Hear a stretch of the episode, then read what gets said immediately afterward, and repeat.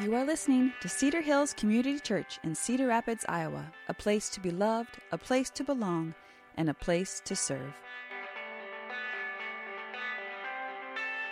My name is Kent, and I'm one of the staff here, and I love Sundays. And thank you guys for joining us here and online. I, I love to come together and um, worship and sing, and I love to hear the prayers and, and the updates. And I love the children's messages, and I love listening to God's word.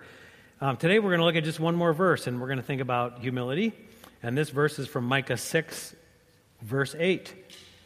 He has shown you, O mortal, what is good and what does the Lord require of you?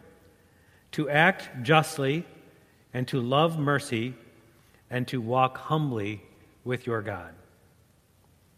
So I want to start by taking a little survey, and this will be crowd participation as the children's sermon was. I'd like you to raise your hand if you have a problem with pride. Anybody here who has a problem with pride, raise your hands. Okay. A few of you raise your hands. I'm sure some of you at home raise your hands. This sermon is for all those who did not raise their hands. So maybe you heard about the furniture factory that was having a problem with uh, theft. They had such a rash of things disappearing that they decided to hire a security guard and screen everybody as they left the factory. And the very first day they set up the screening, screening, a man tried to leave the factory with a wheelbarrow full of dust, sawdust. And so the security guard stopped him and he said to the guy, Okay, I know you're trying to steal something, and so you're going to have to go through your wheelbarrow and see what's in there. So he dumped out the sawdust. They went through it, and there was nothing in there. Next day, guy comes to the leave again, same thing. He's got another wheelbarrow full of sawdust. They go through the dump the sawdust out, go through it, nothing. This happens day after day after day. The guy brings every day a wheelbarrow full of sawdust. Every day they dump it out. Every day they don't find anything. This is really frustrating the guard. And so finally he says to the guy, he says, Okay, I know you're stealing something, and you know you're stealing something.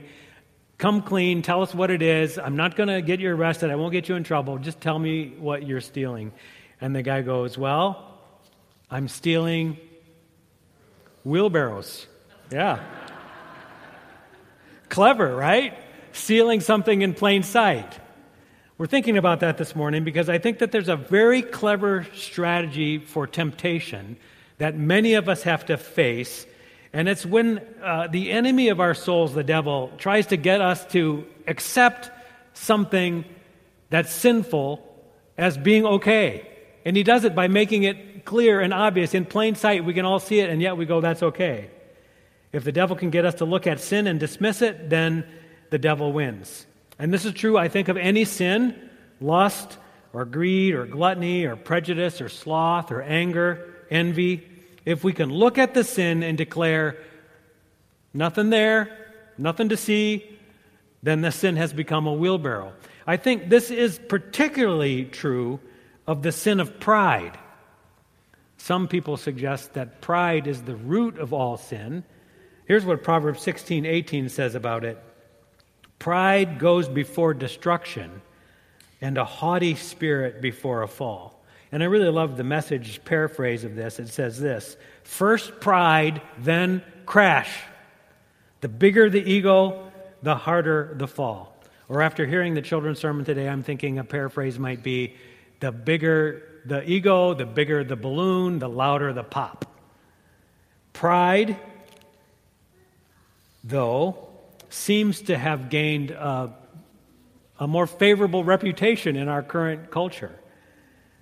It seems like many people accept vanity or pride or boasting.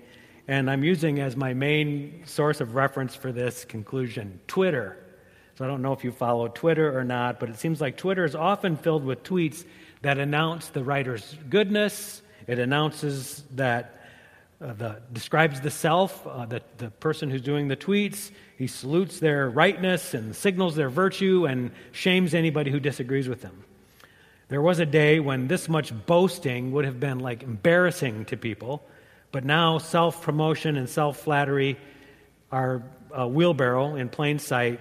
And I have some examples to try to show you this. Maybe you've come across these tweets. These are actual tweets. Someone tweeted, I'm the reason I smile every day. Nice? How about this? I need a room full of mirrors so I can be surrounded by winners. Sound prideful? How about this one? Really, it was my personal favorite.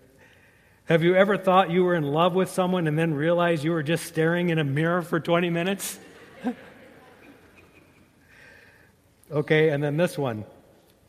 You may be talented, but you're not Kanye West. And actually, those first three tweets are all from Kanye, also. So, just so you know. And then this one came out Kim doesn't understand what a blessing I am to her. Okay, a little bit of pride maybe. But you right now are saying this. At least I'm not Kanye, right? You're thinking I'm better than him. I would never tweet that stuff. Is that what you're thinking? Maybe? This is what pride says pride says, I'm better than you. That's what pride says. And it can be about anything. It can be about my looks, my wealth, my politics, my background, my achievements, my opinions, my work ethic, my race, my religion, my education, my manners. It can even be about my humility. I'm more humble than you are. I'm better than you. That's what pride says. Pride is all about me. Here's a Bette Midler tweet. She tweets, But enough about me, let's talk about you. What do you think of me? The enemy of our souls would I think loves this tactic of pride and he particularly loves to make us proud in ways that we feel justified. Self-justified pride. This is a problem. I think it's clever. I think it's sin in plain sight. And we get used to it and don't recognize what's really going on. C.S. Lewis wrote a, a great book called The Screwtape Letters, which is a book about the devil and his tactics and how he tries to trick Christians and tempt them. And uh, it's written from the devil's perspective. So here's a little example of some demonic coaching that was given about the effective use of pride. So the demon is speaking, and he says, Your patient, the patient is the Christian, your patient has become humble. Have you drawn his attention to that fact? All virtues are less formidable to us once the man is aware that he has them. But this is especially true of humility. Catch him at the moment when he is really poor in spirit and smuggle into his mind the gratifying reflection by Jove, I'm being humble. And almost immediately, pride, pride at his own humility, will appear. If he awakes to the danger and tries to smother this new form of pride, make him proud of that. And so on, and repeat this as many times as possible. Clever. So, if there's a danger, even in calling our attention to humility, the danger is that we might become proud. But in the spirit of doing a very thorough examination of Micah 6 8, I thought we should look at this. And I want to explore it by looking at three truths, not to make us proud, but three truths about humility that help defeat the lie that says, I'm better than you. Okay? First truth humility presupposes dignity. Humility recognizes the dignity of everybody. Everyone is equally dignified.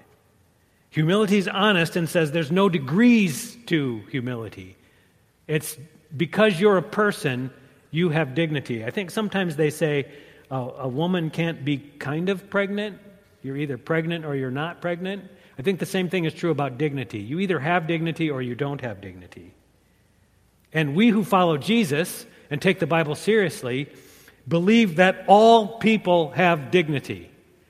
And one of the key places we get this message is from Genesis 1:27, which describes the absolute absolute dignity of all people. It says this, God created people in his own image. In the image of God he created them, male and female he created them. we know that every person we meet was made in the image of God. Every single one. And therefore, every person we meet has dignity. No one is better. Now, this inherent dignity might be disguised sometimes, or might be hidden or distorted by sin, by the brokenness in this world, but it's there. Nothing ever changes this underlying truth. Everyone is created in the image of God, everyone has dignity. I want to show an example from Luke 18 where someone lost sight of this truth and it kind of impacted the way that they saw somebody. It, they lost sight of the dignity of their brother because they, thought, they, they forgot that everyone was made in the image, and so they lapsed into this lie of, I'm better than you. Luke 18, verse 9. To someone who had confidence in his own righteousness and looked down on everyone else, Jesus told this parable. Two men went up to the temple to pray, one a Pharisee and the other a tax collector. The Pharisee stood by himself and prayed, God, I thank you that I am not like other people, like robbers or evildoers or adulterers, or even like this tax collector. I fast twice a week and give a tenth of all I get. But the tax collector stood at a distance. He would not even look up to heaven. He beat his breast and he said, God, have mercy on me, a sinner. I tell you the truth, this man, rather than the other, went home justified before God. For all those who exalt themselves will be humbled, and those who humble themselves will be exalted. We have a Pharisee and a tax collector. Who's better? They're equal. They have equal dignity in the fact that they're both made in the image of God. Humility presupposes dignity, the dignity of all people. Secondly, humility chooses restraint. Now, here's what happens when pride says, I'm better than you. Then what pride does is it starts to set up like a pecking order. It starts to make judgments about, I'm better than you, and there may be other levels of people who fall in between that. So we have everybody kind of ranked. And since I'm better than everyone else, I'm ranked at the top. And since I'm ranked at the top, that means I have more privilege than everybody else. That means I get my way. I get to enforce my superiority on everyone else. I get what I deserve, right? And so what happens then is pride leads to an unrestrained pursuit of my agenda. I get to go after what I want because I'm the top of the pecking order. I'm better than everyone else. That's what pride says. Humility chooses restraint, it reins in this effort. Now, here's a, an episode from the story of David and King Saul, which shows how humility restrains itself. And to get the backstory, King Saul has been ruling poorly. He's been made some really bad judgments. He's been doing some wicked things and um, he's being replaced by David. He's going to be replaced. And that made him angry, and so now he's going after David, trying to kill him. And this is a story that happens in the middle of this. This is from 1 Samuel 24. After Saul returned from pursuing the Philistines, he was told, David is in the desert of En Gedi. So Saul took 3,000 able young men from all of Israel, and he set out to look for David and his men near the crags of the wild goats. So he is in hot pursuit of David. And these three men are going to go find him and kill him. When King Saul came to the sheep pens along the way, a cave was there. And Saul went in to relieve himself, and David and his men were far back in the cave. Now, this is an actual, a, a remarkable description of uh, Saul being humiliated. So he's got these 3,000 men. They're on a uh, bead to go kill David. In the middle of this, he has to go to the bathroom. So they find a cave. He goes into this cave and he's squatting in the back of this cave and he's in front of David and all of his men. They're watching this all happen. So this is a picture of his level of humiliation, okay? And then this is what happens. The men who were in the cave said to David, This is the day the Lord spoke of when he said to you, I will give your enemy into your hands for you to deal with you as you wish. These men are saying to David, You go get him. He's right there. He's vulnerable. So David crept up unnoticed while he's still going to the bathroom and he cut off the corner of Saul's robe. I think this is a remarkable picture. And at this point in the story, if you're like me, I'm like, good for David. I'm like, stick it to the man. He's, he's out to get you. He's a bad guy. God's going to replace him anyway, so take care of him, right? But afterward, David was conscience stricken because he cut off the corner of his robe. And he said to his men, The Lord forbid that I should do such a thing to my master, the Lord's anointed or lay a hand on him, for he is the anointed of the Lord. And with these words, David sharply rebuked the men and did not allow them to attack Saul. And so Saul left the cave and went on his way. Then David went out of the cave and he called out to him, My Lord the king. And when Saul turned around and saw him, David bowed down and prostrated himself face to the ground. He is humbled. David's humbling himself. He's showing incredible restraint. He could have taken Saul out. And maybe we're thinking he should have because Saul is wicked. Saul has turned his back on God. Saul has lost his way. David is going to be the next king anyway. We think David should have done something to Saul. But in humility, David shows restraint. He recognizes the truth of the moment. He's just a man and Dave and Saul is still the king. And he feels remorse for having crossed this line for this prideful lapse. A little later in 2 Samuel 7, we get a glimpse for maybe some of the perspective that led to this humility. God has just given David uh, an amazing promise. And David is so overwhelmed by this, he, he breaks into prayer. And this is what David prays in 2 Samuel 7. David says, Who am I, O sovereign Lord? And what is my family that you would do this for me? He's recognizing this stuff is coming as a gift from God's hands. He's just a man. And if this were not enough in your sight, O Lord, you have spoken about the future of my home and of your servant and made this decree. It is too good for me. I am a mere human, O sovereign Lord. What more can I say to you? For you know your servant, sovereign Lord. For the sake of your word and according to your will, you have done this great thing and have made it known to your servant. How great are you, O Lord! There was no one like you. There was no God but you. See, says, I am better than you. Pride says, look at me. Pride says it's all about me. Humility says, oh, thank God for watching over me. Thank you, Lord, for providing for me. Thank you for these good gifts that you have given to me. Humility chooses restraint because it knows that we are like the grass of the field. We're like dust, and from dust we're going to return. We're like here today, gone tomorrow. We are nothing. And everything we have has come from, as a gift from God. This is what humility recognizes. And so humility shows restraint. And this leads right into the third truth. I think humility then grows trust. Humility says, I, am not going to trust in myself. I'm going to trust in God. I'm going to trust that God will provide for me. God will take when the whole world falls apart. When we're in the middle of pandemic, when there's protests and unrest everywhere I look, I'm going to trust God to take care of me. Here's how Jeremiah 9 talks about it.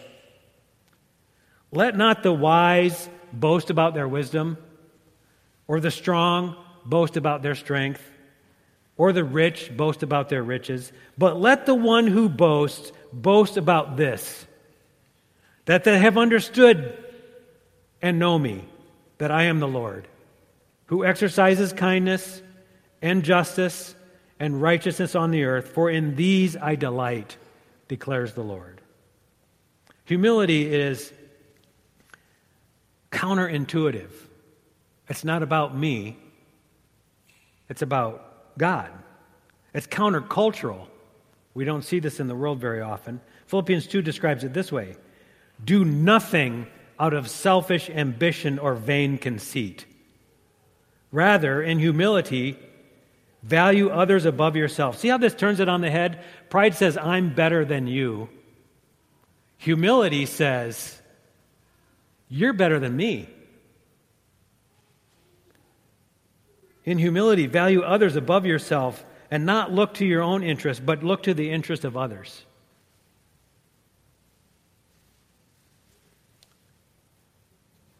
Jesus said, Blessed are the poor in spirit, for theirs is the kingdom of heaven. That's upside down, according to our world's expectations. Jesus said, Blessed are those who mourn, for they will be comforted. Upside down. Blessed are the meek, they will inherit the earth. Upside down. James 4:10, upside down. Humble yourself before the Lord. Humble yourself. Put yourself down. And he will lift you up. The one who really flips this is Jesus. Here's how Philippians 2 describes that. Jesus, who being in very nature God, did not consider equality with God as something to be used to his own advantage. Rather, he made himself nothing by taking up the very nature of a servant, being made in human likeness, and being found in appearance as a man. He humbled himself and he became obedient to death, even death on a cross. Therefore, God exalted him to the highest place and gave him the name that is above every name that at the name of Jesus every knee should bow in heaven and on earth and under the earth, and every tongue should confess that Jesus Christ is Lord. There's only one person who ever lived who had the right to say, I'm better than you. And he didn't say that. Instead, what he said is, I'll die for you. That's humility.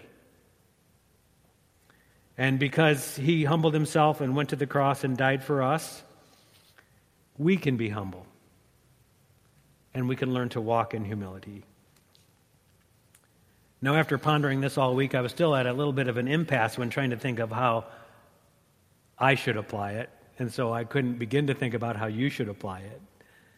But I'm going to make this offer to you that if you return next week, we'll have one more sermon on this passage.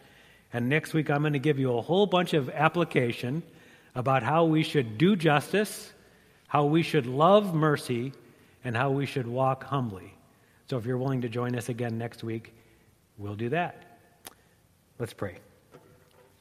Dear Lord God, I come to you uh, this morning and I want to give you thanks for your word. Thank you for the truth of your word. Thank you for your Holy Spirit, who I sense is right now hovering around this room and poking at us and prodding us to help mold us and shape us to be the kind of people that you desire. I thank you for the good people that you've called to join with us this morning here and who will watch this online. God, I pray that your Spirit would stir up within them to, uh, God, make us all a people who are um, walking humbly.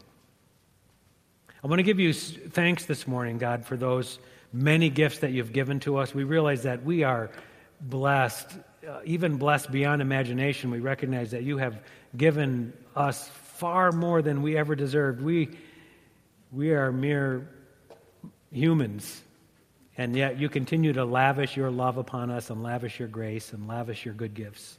So we thank you for that. I want to thank you, God, for the gift of living in this world and in our community and thank you, God, for the many people that you have raised up to care for us and provide for us. I think particularly of those who are on the front line serving us in many capacities. Thank you for those who are working in the medical field, those who continue to work in law enforcement, those who continue to serve in government. We know they're faced with monumental tasks and challenges, and yet they continue to faithfully serve us day by day. So we thank you, God, for them, and we ask that you'll give them wisdom as they try to discern how to keep moving us forward I pray special uh, blessing on those who are in education, those who are called to teach, and who are making decisions about school in the coming weeks. We pray, God, that you would bless them with wisdom even beyond their capacity to make good choices about how to um, teach our children and keep our children safe. God, we thank you for those who have been touched by your healing hand in the past days and weeks. We know so many who have been sick and are now healed and recovered. We praise you for that. We pray for those, God, who are still sick, who are hurt, who are injured, who are anticipating surgery, who, who need a healing touch. You are the great physician. We pray for a healing touch upon them. God, I pray for your healing hand to be upon our entire nation and upon our world. Uh, our world needs healing, God. Healing from this pandemic, healing from our pride, healing from prejudice, healing from the brokenness that we see all around. You are a God who wants to restore what's broken. And so, God, we pray that you'll continue the good work that you've started in bringing that.